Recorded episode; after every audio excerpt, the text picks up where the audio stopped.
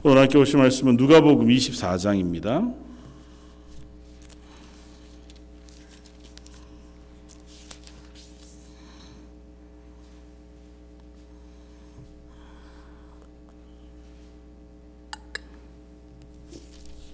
누가복음 맨 마지막 24장 25절로 31절까지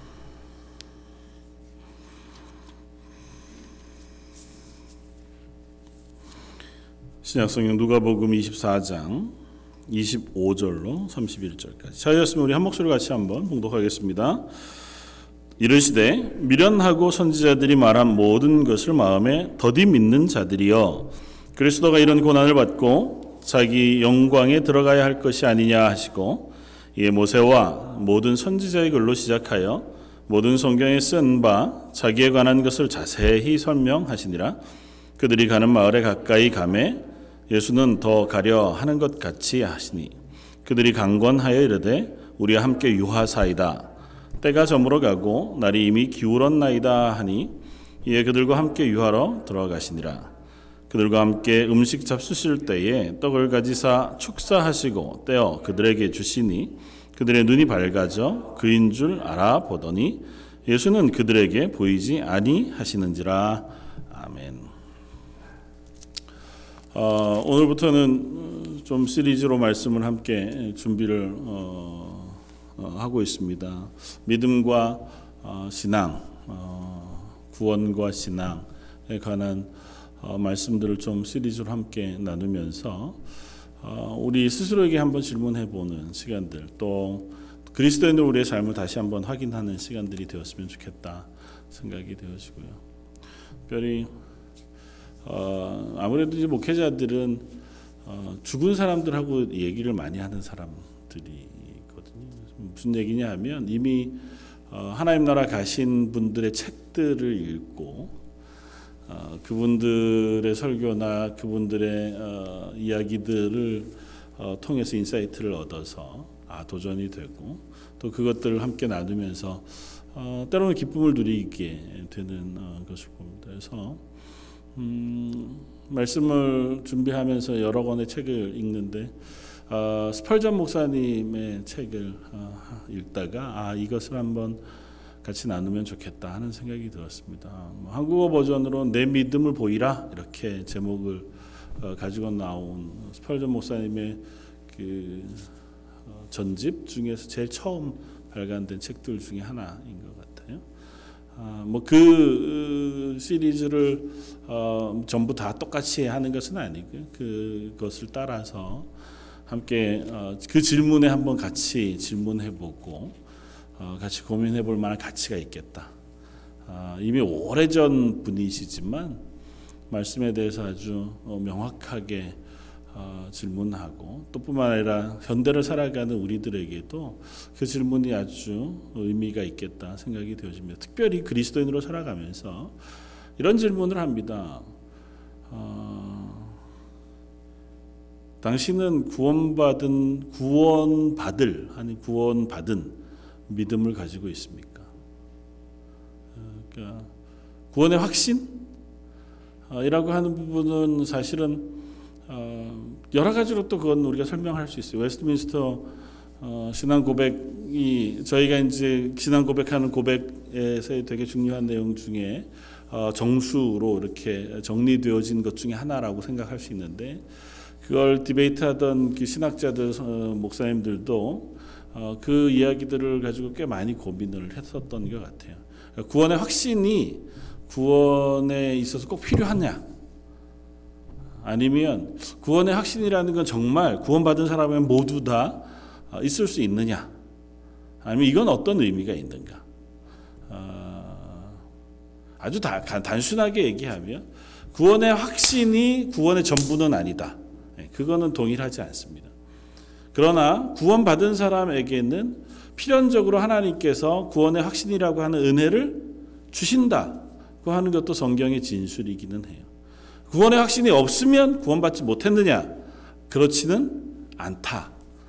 구원의 확신이 사람에 따라서 때로는 어, 다르게 느껴지기도 하고 고백되어지기도 하기 때문에 그렇지는 않지만 그러나 구원의 확신을 가지고 있을 때 우리는 훨씬 더 그리스도인으로 풍성하고 감사한 또 하나님의 청지기로서의 삶을 살아가는 어, 힘을 얻을 수 있는 유익이 많다고 하는 것이 어, 보통 우리들의 고백입니다. 그러면 이렇게 질문 다시 해볼 수 있습니다. 여러분들은 구원의 확신이 있으십니까? 보통 이제 어, 전도할 때 이 질문들을 많이 하고 또 그 질문을 가지고 이제 풀어가는 어, 어, 것을 많이 많이 봅니다. 어, 구원의 확신 혹은 구원이라고 하는 부분에 대해서 어, 사실은 우리가 여러 번 고민하기도 하고 생각해 보기도 하는데 어, 한번 정리해 가는 시간들을 가져보면 좋겠다 생각이 되어서 오늘 그 질문들을 함께 나누고자 합니다. 특별히 현대는 믿음이 없이 살아가기가 참 쉬운 세상을 살아갑니다. 그런데도 불구하고 믿음이 없이는 살아갈 수 없는 세상이기도 해요.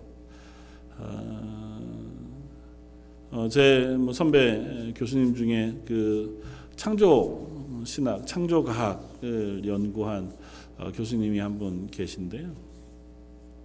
그 영상을 포함해서 창조론과 진화론 사이에서의 숱한 어, 그 논쟁 이야기들 쭉 쓰고 UCLA에서 이제 그 창조에 대한 것들을 가지고 가장 과학적으로 뛰어난 교수들, 생물학자, 화학자, 뭐 어, 물리학자들 또 그리고 학생들을 대해서 물어보니까 백이면 백다 어, 나는 어, 진화론이 과학적이라고 믿는다. 어, 창조론은 믿음이라고 하는 것을 통해서 어, 우리가 과학적인 사고를 하는 사람들이 무엇인가를 믿는다고 하는 건 참 어리석은 일인 것 같다. 그러니까 증명할 수 있는 객관적인 사실 그것을 믿는 것이 그것을 받아들이는 것이 합당하기 때문에 진화론이 훨씬 더 합당하다고 생각한다. 근데 이렇게 질문을 계속 해 가면서 어, 결론적으로 질문하는 질문은 이것입니다. 그거에 대한 객관적인 어, 사실을 설명할 수 있느냐? 진화론, 다윈의 진화론이라고 하는 것을 객관적인 사실로 증명할 방법이 있느냐? 혹은 증명할 수 있는 어, 것 하나라도 있으면 얘기를 해보면 좋겠다. 근데 사실은 그게 불가능한 이유가 시간이 너무 오래 걸리거든요. 진화론이라는 것은 뭐 10년, 20년 동안 관찰해서 얻어질 수 있는 게 아니고 이게 몇백만 년이라는 시간 동안에 일어난 일들을 가지고 얘기하는 거니까 사람은 몇백만 년을 못 살잖아요.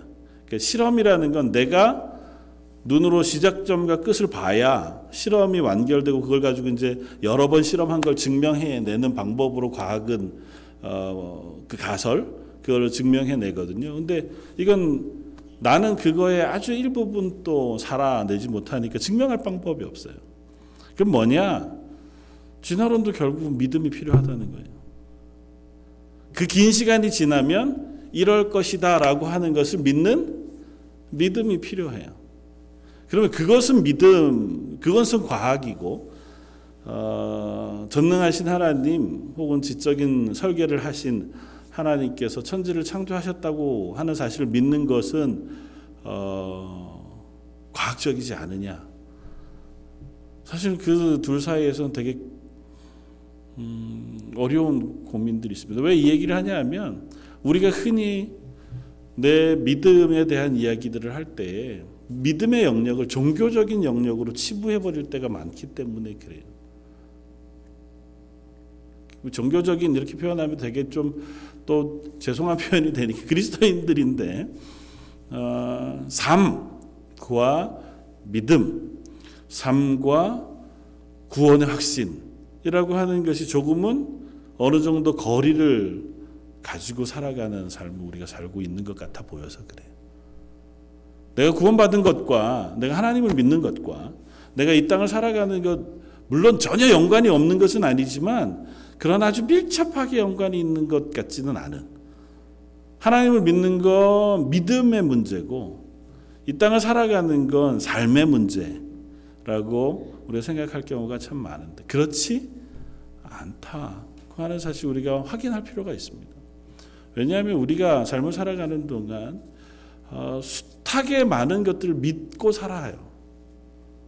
어떤 것은 굳이 증명할 필요가 없으니까 설명할 필요가 없고 알아보려고 하지 않아서 믿고 사는 경우도 있고 어떤 경우는 내가 사실이라고 믿, 믿 으면서 속으면서 사는 것들도 너무너무 많습니다.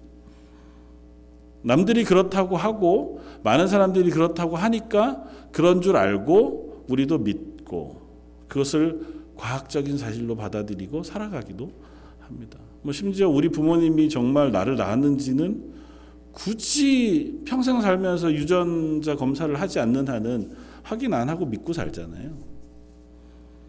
그러니까 우리는 숱한 믿음을 가지고 이 땅을 살아가는데 유독 하나님을 믿는 것, 예수 그리스도가 나의 구주 되신 것, 성경에서 말씀하신 이 말씀을 믿는 일에는 인색하다 말이죠.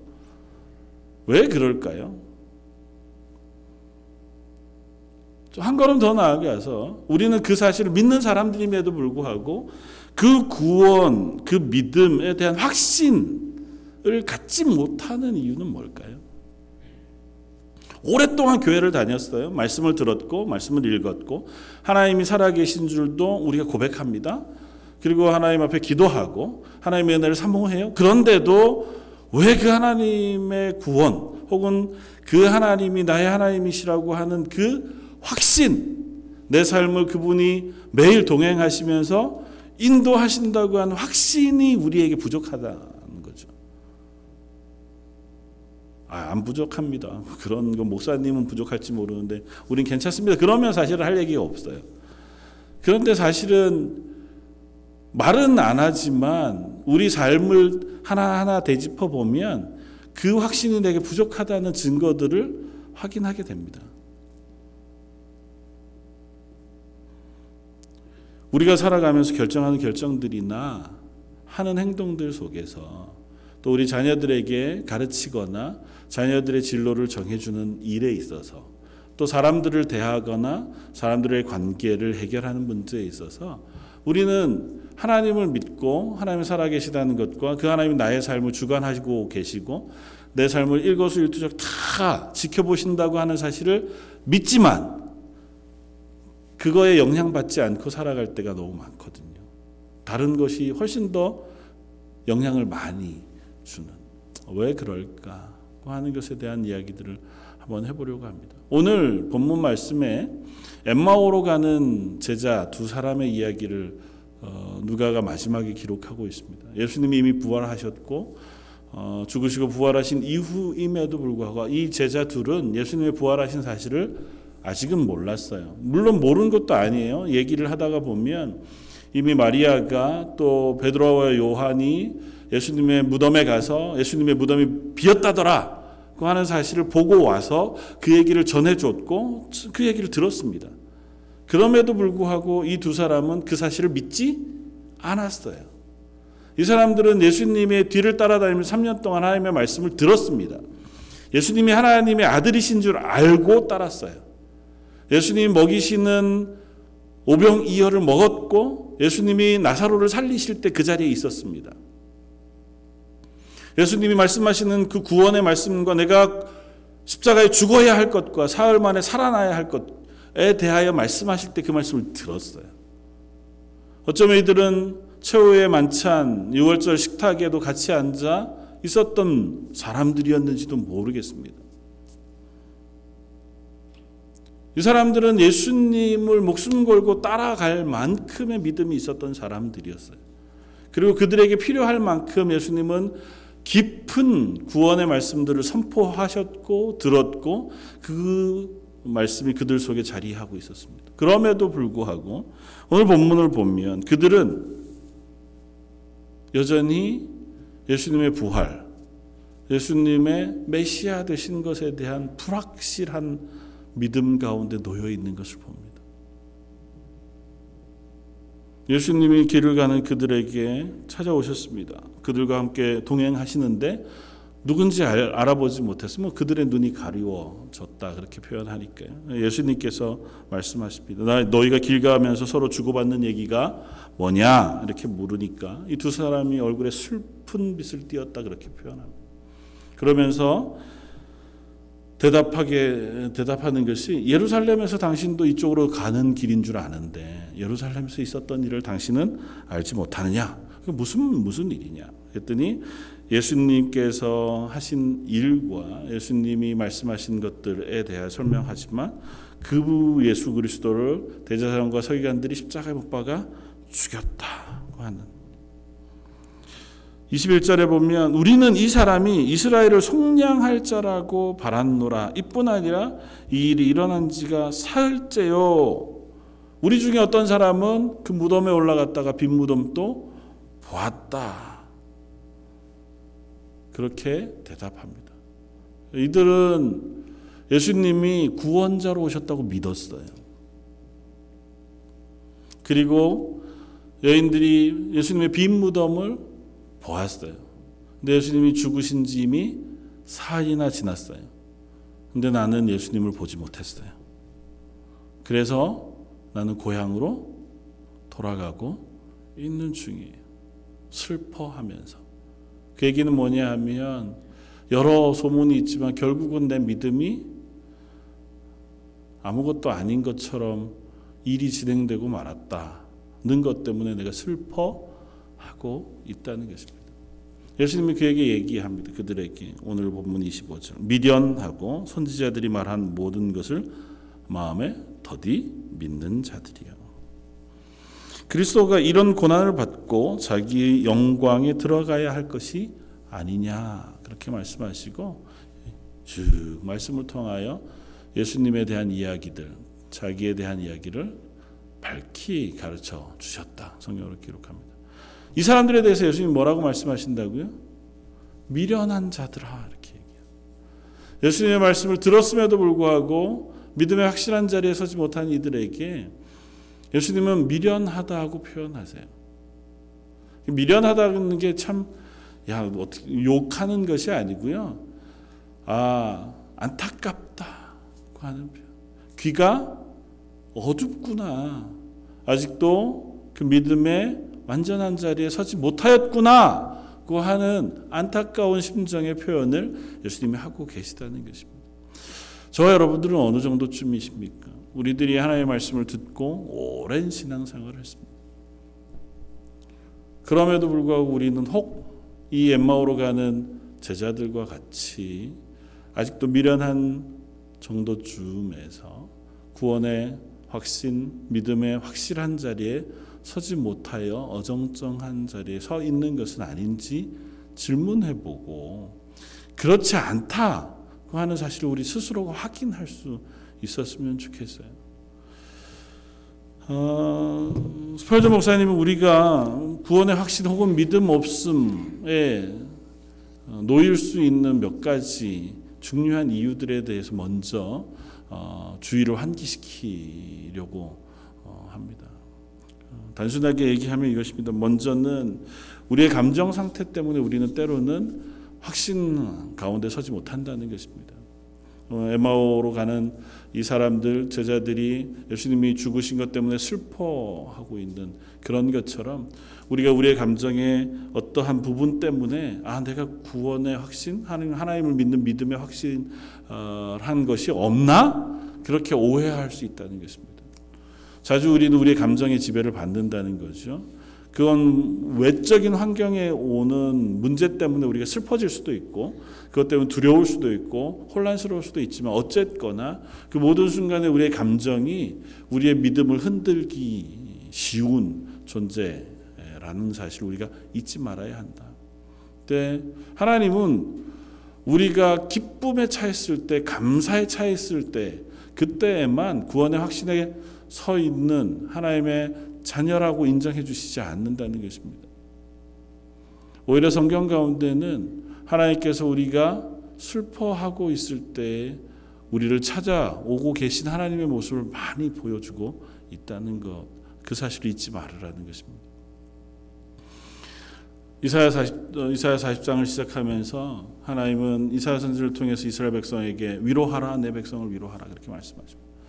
하나님은 여러 곳에서 당신의 자녀들을 향하여 그 슬픔을 위로하고 그 환경 때문에 격려하고 그들을 어, 품어 안으시는 그러한 하나님의 모습을 많이 보여주고 계십니다. 그러면서 우리들에게 말씀하시기를 우리가 슬플 때에 오히려 하나님은 우리를 향해서 찾아오시는 하나님이신 것을 잊지 말으라고 얘기해요.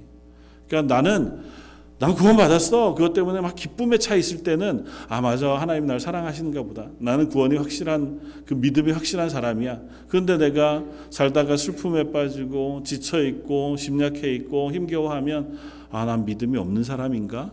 그런 고민하지 말으라는 거죠. 그럴 때에도 우리는 여전히 하나님의 사람으로 서 있다는 사실을 놓치지 말라는 것입니다. 슬픔이 혹은 삶의 힘겨움이 우리의 믿음을 좌우할 수는 없다고 하는 사실을 잊지 말라는 거예요. 근데 우리는 자주 그 감정에 지배를 받아서 내 스스로가 힘겨울 때, 지칠 때, 혹은 외로울 때, 슬플 때에 우리의 믿음을 놓쳐버리고 믿음의 확신을 놓쳐버릴 때가 있다. 믿음을 완전히 잊어버리진 않죠. 근데 그게 흔들리는 거죠. 그 토대가. 그럴 수 있다는 사실을 우리가 기억해라. 그 기억하라는 얘기는 뭐냐면 그럴 때에도 여전히 우리의 믿음은 흔들리지 않고 하나님 앞에 서 있을 수 있다는 사실을 우리가 붙잡으라는 거죠. 두 번째는 하나님은 때로는 우리를 꾸짖기도 하신다는 것입니다. 그러나 하나님 우리를 책망하실 때에 그 책망은 사랑의 증거라는 사실을 잊지 말아야 한다. 에마오로 가는 이 제자들을 향해서 예수님이 책망하십니다. 이 미련한 사람들아 그렇게 말씀하시지만 그런 이유가 실망해서 그래서 너희는 참 미련하구나. 아이고 이제는 뭐 니들한테 무슨 얘기를 할까가 아니고 안타까이 사랑하시는 마음에 그들을 향하여 그 믿음을 단단하게 하시기 위하여 그들에게 또 말씀하시고 설명하시고 그 눈을 뜨게 하시기를 원하시는 분이 하나님이시라는 것이죠. 이스라엘 향해서도 그러하셨습니다. 이스라엘 역사 가운데서 계속해서 하나님은 그들의 미련함과 어리석음을 고치시기를 기뻐하셨던 하나님이세요. 하나님 이스라엘을 징계하시는 하나님이시기도 하셨습니다. 하나님 그들의 죄악을 미워하시는 하나님이시기도 하셨어요. 그렇다고 해서 하나님은 이스라엘을 버리시지 않았고 그들을 떠나시지 않았다고 선언하세요. 마찬가지로 우리를 향해서도 마찬가지입니다. 우리가 하나님 앞에 실패할 때가 있죠. 우리가 하나님 앞에 범죄할 때가 있습니다. 그때 하나님 때로는 우리를 책망하실 수 있습니다. 그러나 그렇다고 해도 그때에 하나님께서 우리를 버리시거나 우리를 놓아두시는 것이 아니라 우리를 사랑하시기 때문이라는 사실을 우리가 잊지 말아야 한다는 거죠. 내 믿음의 확신이 흔들리는 때는 또한 그와 같은 자리에 섰을 때, 아, 내가 하나님의 사랑을 못 받고 있구나. 아, 하나님 날 사랑하시지 않는가 보다. 라고 착각하는 것 때문에 우리의 확신이 흔들려 질 수 있다는 사실을 기억하라는 거죠. 마지막으로는 그럼에도 불구하고 우리가 가지는 불신앙, 어, 하나님을 향한 어, 믿음 없음, 그것을 하나님께서 결코 가볍게 여기시지 않는다는 사실 우리가 기억해요. 아, 그러면 뭐 이러나 저러나 하나님 우리 사랑하시니까 그냥 괜찮겠지라고 생각하고 살아서는 안 된다는 겁니다. 내가 믿음 없이 사는 불신앙의 모습을 가지고 살아가는 그것을 하나님께서 싫어하신다고 하는 사실 우리가 기억해야 한다는 거예요. 하나님이 나를 놓치시지 않는다면서요. 하나님 뭐 이러나 저러나 우리를 사랑하시는데 뭐 그게 되게 중요하겠어요. 아니요, 중요하다고요. 하나님 우리를 놓치시지 않는 것은 하나님의 부분, 하나님의 성품, 하나님의 언약 가운데 주시는 것이지만 우리는 그 하나님이 우리에게 허락하시는 그 구원을 내가 믿음으로 붙잡는가 그렇지 않은가에 따라서 하나님께서 그 믿음으로 붙잡는 것을 의로 여기시지만 그렇지 않은 것을 죄로 여기시겠다고 하신다는.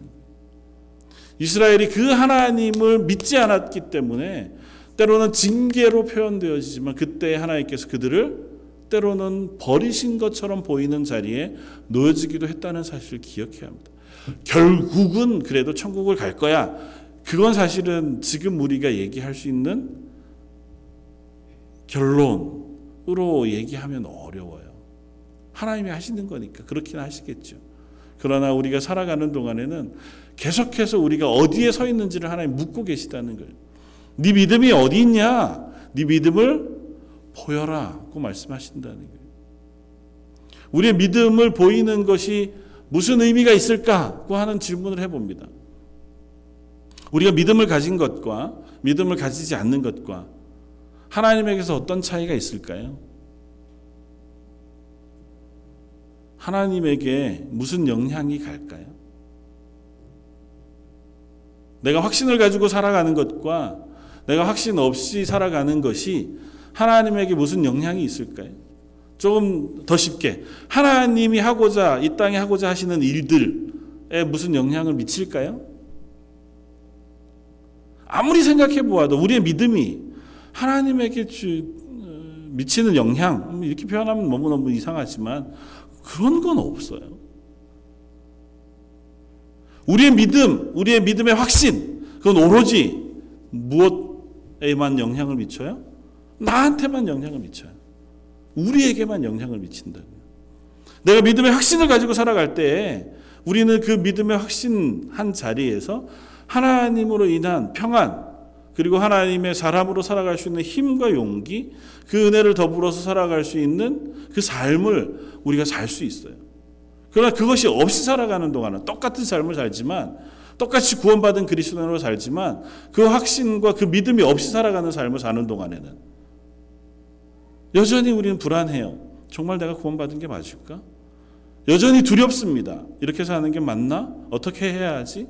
그래서 우리는 어쩌면 더 열심히 살아야겠다고 스스로를 채찍질하는 자리에 서게 될지도 모릅니다. 왜냐하면 불안하니까요. 하나님 기뻐할 만한 게 뭘까를 자꾸 찾아야 하잖아요.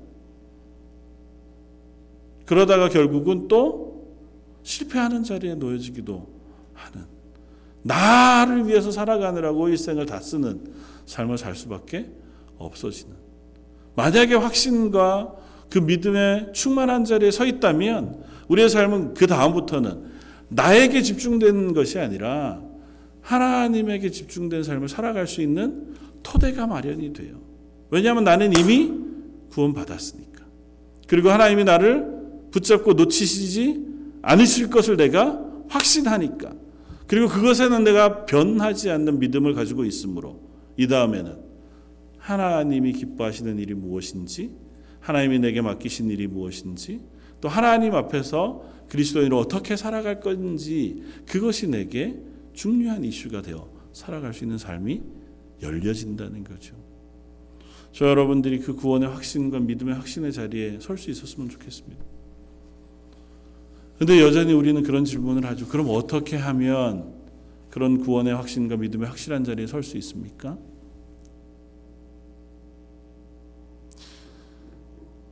어떻게 하면 우리가 구원을 확신할 수 있을까? 로이드 존즈 목사님은 세 가지 얘기를 하셨더라고요.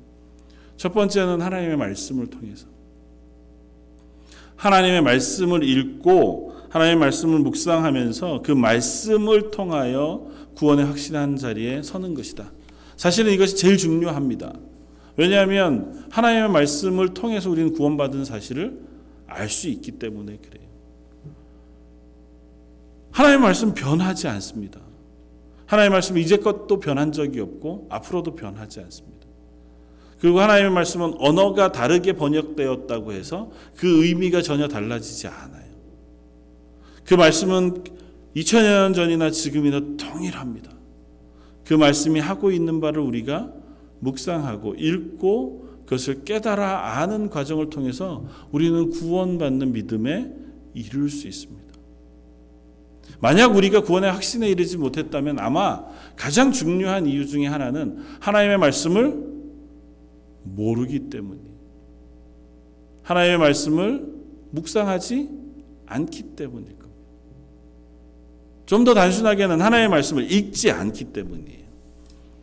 하나님의 말씀에 도대체 무슨 말씀이 있는지에 대해서 내가 관심이 없기 때문이에요. 그 말씀을 내가 읽지 않는데 그 말씀을 통하여 주시는 확신이 어떻게 내게 있겠어요? 말씀이 그런가 해서 내가 읽고 그 말씀을 깨달아 아는 자리에 서지 못하는데 어떻게 말씀을 통하여 하시는 하나님의 말씀이 내게 믿어지겠냐고요. 안 믿어지죠. 그러니까 상식적인 수준에서 자꾸 질문하는 거예요. 맨 처음 얘기했던 진화론, 그럼 우리가 학교에서 배웠잖아요. 그러니까 숱한 선생님들이 얘기하고 숱한 책들이 얘기하고 또 과학이라고 얘기하니까 그건 믿어요. 우리 그걸 확인하려고 안 합니다. 실제로 그런지 내가 실험 안 하잖아요. 그 사람들이 얘기한 걸 그냥 믿습니다. 비슷한 방식으로 하나님을 알려고 해요. 들어온 방식, 들어온 것으로만. 물론 믿음은 들음에서 나요. 그리고 바른 가르침을 가르치는 그 말씀을 듣는 것으로도 충분히 믿음에 이를 수 있습니다. 그건 하나님이 우리에게 분명하게 주셨어요. 아주 쉽게 간단하게 이 말씀을 읽음으로 너희가 하나님의 구원을 깨달아 알 수 있는 복음으로 주셨다고요. 구원의 이야기를 우리에게 주셨는데도 불구하고 이 말씀을 내가 대하지 않기 때문에 그 구원의 확신에 이르지 못하는 것은 참으로 어리석은 일이다. 말씀을 읽을 때 하나님 분명히 이 말씀을 깨달을 수 있는 은혜를 베풀어 주신다고 말씀해요. 말씀을 읽는 것이 그래서 내 믿음의 확실한 자리에서는 첩경이 되어진다고 하는 사실 우리가 합니다. 두 번째는 나의 선한 행동을 통해서 우리는 확인할 수 있다. 그냥 나의 선한 행동, 내가 착하게 살면 내가 구원받은 거야 라는 게 아니고요. 내가 구원받았으므로 내 속에 예수 그리스도를 따라 사는 삶, 하나님의 명령에 순종하여 이웃을 사랑하는 모습, 그것이 내 속에 드러나고 그것이 자라가고 확인되어지는 과정을 통해서 아 맞아 내가 하나님의 구원받은 사람이라는 사실을 확신할 수 있다는 것입니다. 요한일서의 말씀처럼 하나님께서 하신 말씀 그 계명을 지키는 자 그가 바로 하나님을 사랑하는 자고 하나님을 사랑하는 자 그가 바로 하나님의 자녀라고 하는 그 확증을 얻는데 하나님의 계명은 다른 것이 아니고 뭐라고요? 내 이웃을 사랑하는 거라고. 형제를 사랑하지 않고서 그리고 나는 하나님을 사랑한다. 그 얘기하는 것은 거짓말이다. 요한 사도는 그렇게 얘기해요. 눈에 보이는 형제를 사랑하지 않으면서 눈에 보이지 않는 하나님을 사랑한다는 것은 거짓말이다. 하나님께서 우리를 사랑하셨고 그 사랑에 의해서 우리가 하나님의 자녀가 되어 구원받은 그리스도인이 되었다면 필경 우리의 삶의 행동 속에서 형제를 사랑하는 삶의 증거들이 드러나야 한다. 그리고 반대로 그 증거들을 내 속에서 확인하는 과정을 통하여 우리는 하나님의 구원받은 자녀인 것을 스스로 확인할 수 있다. 아, 이것도 부담스럽죠. 내가 막 누군가를 많이 사랑해야 그래야 구원받은 확신이 내게 드는 것처럼 이해가 되니까. 근데 성경 안에서 또 숱한 기독교의 역사 가운데 하나님의 구원에 놀라운 감격이 임한 사람이 이전과 똑같다더라는 사람은 있을 수 없습니다. 분명히 변할 수밖에 없어요. 하나님의 구원의 감격이 내 속에 깨달아지고 그 구원의 감격이 내 속에 확신으로 붙잡아 붙잡아지는데 내가 변하지 않을 수 없다. 그건 하나님이 우리에게 해주시는 은혜예요. 그리고 내가 의지적으로 그곳을 향해서 나아가겠다고 하는 고백이기도 해요. 우리가 노력한다고 해서 착해지기 어렵습니다. 주일날 말씀드렸듯이 성령의 열매들 내가 아무리 애써 노력한다고 해서 그거 우리가 맺, 기 어려워요. 그래서 기도한다고요. 그래서 하나님의 도우심을 구한다고. 그렇게 함으로 우리가 우리의 삶의 모습 속에서 구원받은 그리스도인의 열매들을 조금씩 조금씩 보게 되고 그런 것들을 통해서 내 구원의 확신을 조금 더 풍성하게 경험하게 되어진다. 근데 로이존 목사님은 이 두 가지도 너무 중요하지만 마지막 한 가지가 훨씬 더 중요하다. 마지막 하나는 이 두 가지는 우리가 하나님의 말씀을 통해서 우리의 삶을 통해서 확인하는 바지만 마지막 하나는 하나님이 우리에게 주시는 것이어서 구원의 확신은 하나님께서 불가항력적으로 우리의 마음 속에 성령을 통하여 허락하시는 은혜다. 구원받은 그리스도인에게 하나님이 그 구원의 은혜를 깨닫게 해주신다고. 내가 의도하지 않은 혹은 내가 기대하지 못한 그 상황 속에 하나님은 우리가 구원받았다고 하는 그 놀라운 감격과 은혜들을 성령을 통하여 확인시켜 주신다. 그렇게 말씀합니다. 만약에 나는 그런 경험이 없는데 나는 한 번도 내 구원의 확신 하나님이 나를 구원하셨구나 라고 하는 생각이 든 적이 없는데 그렇다면 지금부터 기도하셔야죠. 하나님 제가 그와 같은 확신을 얻기를 원합니다. 하나님 내 속에 감동해 주시고 은혜 베풀어 주시기를 원합니다. 아이 뭐 그런 게 뭐 중요하겠어. 뭐 하나님 날 사랑, 내가 하나님 믿는다는데 뭐 하나님 그러면 구원 받, 믿음으로 구원 얻는 거지. 아 그럼요. 그렇긴 한데요. 성령 우리 가운데 허락하시는 그 감격과 기쁨이 우리 속에 확인되어질 때 우리의 삶은 훨씬 더 풍성하게 변화될 수 있습니다. 에마로 가는 이 제자들의 눈을 뜨게 하신 것도 예수님의 말씀이었고 그 예수님의 말씀을 통하여 그들 속에 깨닫게 하시는 성령의 역사를 통해서 이루어지는 일이 초대교회가 그토록 부흥하고 그토록 하나님의 교회로 힘을 얻을 수 있었던 것은 그들 속에 역사하신 성령의 강력한 힘에 의하여 그러했습니다. 지금도 마찬가지입니다. 하나님 우리를 하나님의 백성 삼으시는 가장 첩경, 가장 강력한 힘은 우리의 마음속에 성령을 부으시고 성령을 통하여 하나님의 말씀을 깨닫게 하시고 하나님의 구원의 은혜를 깨닫게 하시는 방법을 통해서예요. 지금도 그 하나님의 사역은 멈추지 않고 우리들에게 부어지는 줄 믿습니다. 분명히 우리에게 그 사실이 주어진 사실이고 또 매일매일마다 새롭게 주실 수 있는 은혜인 줄 믿어서 우리가 기도의 자리에서 혹은 삶의 자리에서 하나님 제가 하나님이 우리에게 허락하신 그 구원의 기쁨과 감격을 다시 한번 새롭게 확인하기를 원합니다. 성령을 통해 우리를 새롭게 깨닫게 해주시고 그 확신한 자리에 설 수 있도록 은혜 베풀어 주십시오 하는 기도가 저 여러분들의 기도가 되기를 바랍니다. 그리고 그렇게 우리가 고백하고 그렇게 기도할 때 하나님 우리들에게 조금 더 풍성하게 하나님의 은혜를 경험하게 하시는 줄 믿습니다. 문제는 이런 것들을 방해하는 요소들이 너무 많아요. 앞으로 우리가 살펴보겠지만 우리들은 그것을 방해하는 숱한 방해 속에서 우리의 믿음의 삶을 살아갑니다. 그랬기 때문에 우리는 사실은 확신이 흔들리는 자리에 서고 있는지도 몰라요. 아주 단순하게는 우리의 삶의 모습이 그렇습니다.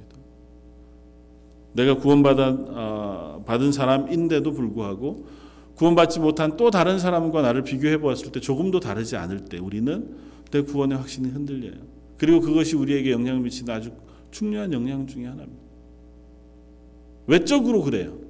우리가 단순하게 얘기하죠. 난 구원받았는데 왜 여전히 이렇지요? 가 우리에게 시험거리가 됩니다. 구원받지 못한 저 사람들은 저렇게 잘 사는데 난 구원받은 하나님의 자녀인데 왜 이렇지요? 라고 하는 질문이 우리 속에 일어나는 순간 우리는 자꾸 확신이 흔들릴 때가 있습니다. 반대로 내 속에 내 죄의 문제가 동일한 질문을 하게 할 때가 있어요. 저 사람들과 똑같이 난 여전히 범죄하고 여전히 악한 존재로 살고 있는 내 모습을 바라보면서 이렇게 변하지 않은 내가 정말 구원받은 게 맞습니까? 하는 의문 속에도 놓여지게 된다는 거죠. 그러나 기억할 것은 그것이 우리의 구원을 확인시켜주는 시금석이 아닙니다. 성경 어느 곳에서도 그것들을 통하여 너의 구원을 확인해 보라고 말하지 않아요. 우리를 구원하시는 구원은 어디로부터만 와요? 하나님으로부터만 와요. 무엇을 통해서요? 예수 그리스도의 죄 사함의 십자가의 구원을 통해서만 그분이 나를 위하여 그 구원을 베푸셨다는 사실을 성경을 통하여 기록해 주고 계시고 그 사실을 믿는 믿음 그것으로 인하여 우리가 하나님의 자녀 된다는 사실을 성경은 누차 얘기합니다. 그런데도 우리는 그 사실을 잘안 믿으려고 해요. 또 다른 게 필요하다는 거죠. 성경이 얘기하고 있지 않은 것들을 우리는 요구합니다. 내 감각이 이해할 수 있는 것들을 자꾸 요구해요. 제가 적어도 그게 믿어지려면 이런 정도쯤의 확신이 필요합니다. 이런 체험이 필요합니다. 아니면 이런 결과들이 필요합니다. 이런 변화들이 필요합니다. 우리가 요구하는 것. 그리고 내가 요구한 것이 채워지지 않으면 의심해요. 미련하죠. 성경은 그렇게 얘기하고 있지 않은데 하나님이 우리를 구원하시는 방식과 우리에게 하나님의 구원을 적용시키는 방식은 성경을 통해 분명히 그렇지 않다고 말씀하시는데 우리는 자꾸 우리 기준에서 하나님 앞에 그것들을 기대하고 요구할 때가 많단 말이죠. 다 지울 수는 없지만 처음으로 돌아가서 말씀이 무엇을 얘기하고 있는가 하는 자리로 다시 돌아갈 필요가 있습니다. 성경이 우리에게 무슨 이야기를 하고 있는지를 귀 기울여 듣고 그 말씀을 내 믿음의 토대로 삼아 그 위에서 내 구원의 삶, 그리스도인의 삶을 하나씩 하나씩 세워가는 작업이 필요합니다. 우리가 들어왔던 수많은 이야기들도 어쩌면 조금은 지워내야 할지 몰라요. 그럴듯한 믿음의 조언들과 그럴듯한 믿음의 이야기들을 우리는 잘 알고 있습니다. 많은 간증들과 많은 예화들을 통해서 우리는 은혜도 받고 감동도 받았습니다. 그런데 더 중요한 것은 그게 정말 성경이 말씀하시는 하나님의 말씀과 부합하는가 질문해 보아야 합니다. 아무리 나를 감동하게 해도 그것이 하나님의 말씀과 다른 것이라면 틀렸다 이렇게 얘기할 필요는 없어요. 하나님 그 여러 방식으로 역사하시니까요. 그러나 그거를 스탠다드로 놓고 내 믿음을 거기에다 맞출 필요는 없다고요.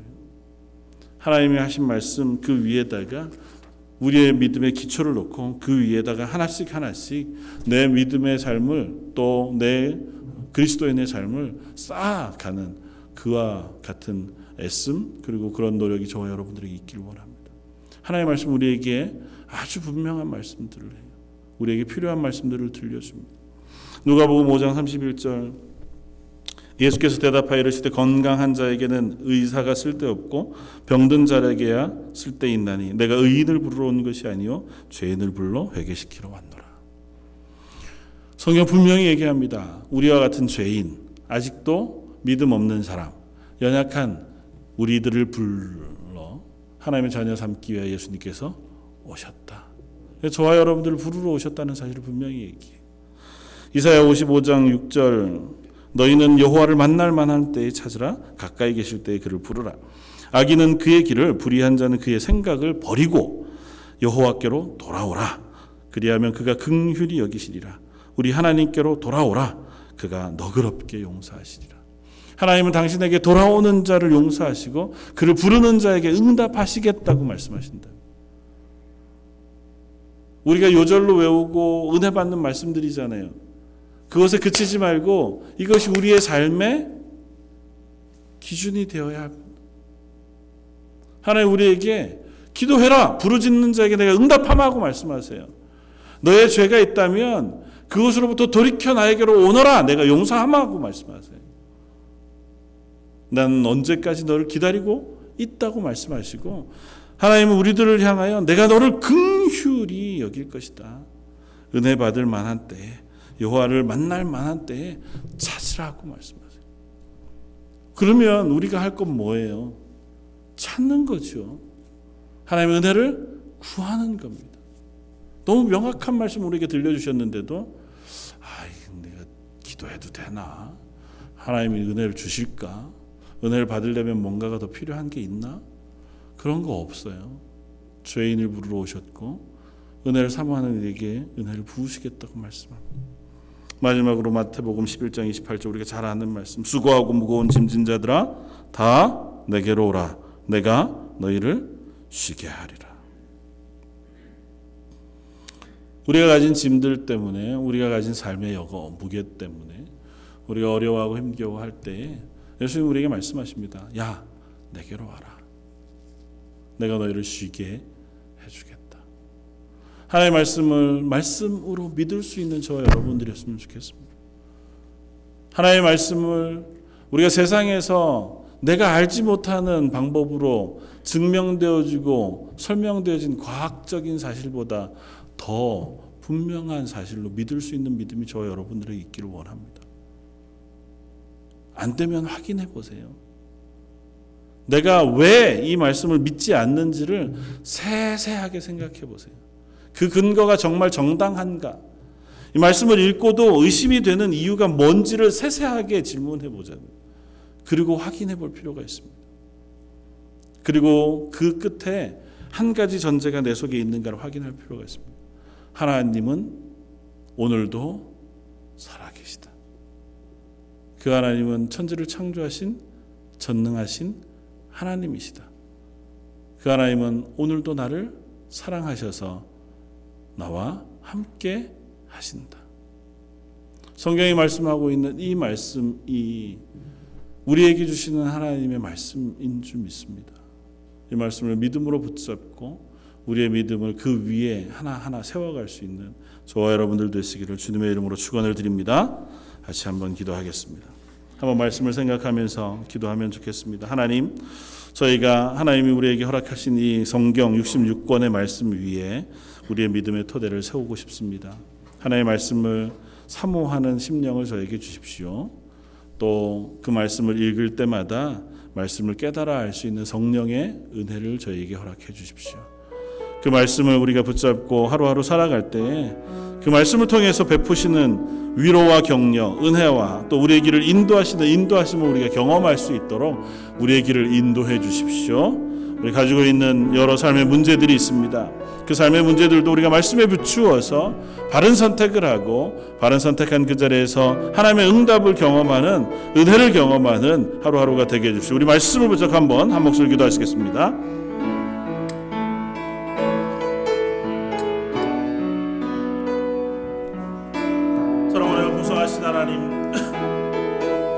저희를 부르시고 저희를 하나님의 자녀 삼으시며 하나님이 살아계신 것과 그 하나님이 나의 구주 되신 것과 오늘도 나를 지키시고 인도하시며 나와 동행하시는 하나님이신 것을 믿음으로 붙잡게 해주시니 감사합니다.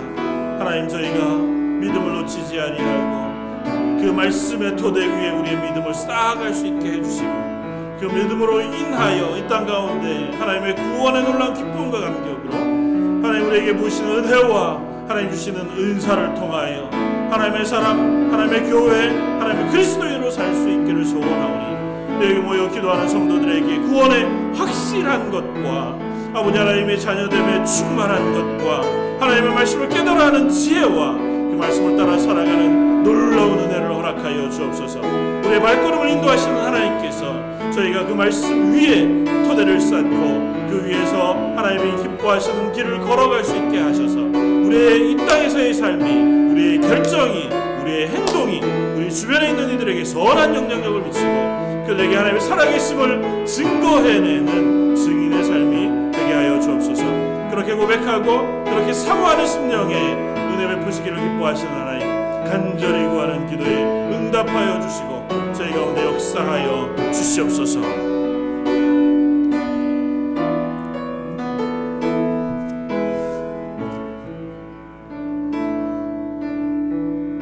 사랑원의 풍성하신 하나님 하나님의 말씀은 너무도 분명한데 저희들은 여전히 그 말씀을 온전히 붙잡고 또 믿음으로 그 위에 서지 못하는 것을 고백합니다. 여전히 세상의 것 또 우리가 얄팍하게 알고 있는 생각들과 지식에 의지해서 하나님을 온전히 신뢰하고 그 말씀을 온전히 믿는 믿음의 자리에 서지 못할 때도 있지만 하나님 말씀을 의지하여 이제 하나님께 간구하고 하나님께 부르짖음으로 하나님의 은혜 가운데 서기를 사모합니다. 하나님 사모하는 심령을 외면치 않으시고 은혜 베푸시기를 기뻐하시는 하나님이시라 말씀하셨사오니 이 수요예배 나온 온 성도들 저희 런던 제일장로교에 속한 모든 성도들과 그들의 가정 위에 성령의 은혜를 베풀어 주시고 하나님의 말씀의 확신 가운데 거하는 믿음을 허락하셔서 그 믿음 위에서 하루하루의 삶을 살아가게 하시되 그 삶이 증거가 되고 또 그 삶이 하나님을 선포하는 삶이 되게 하여 주옵소서. 이번 일주일도 하나님께서 우리를 붙잡아 주시고 은혜 베풀어 주길 원하오며 오늘 말씀 예수님 이름으로 기도드립니다. 아멘.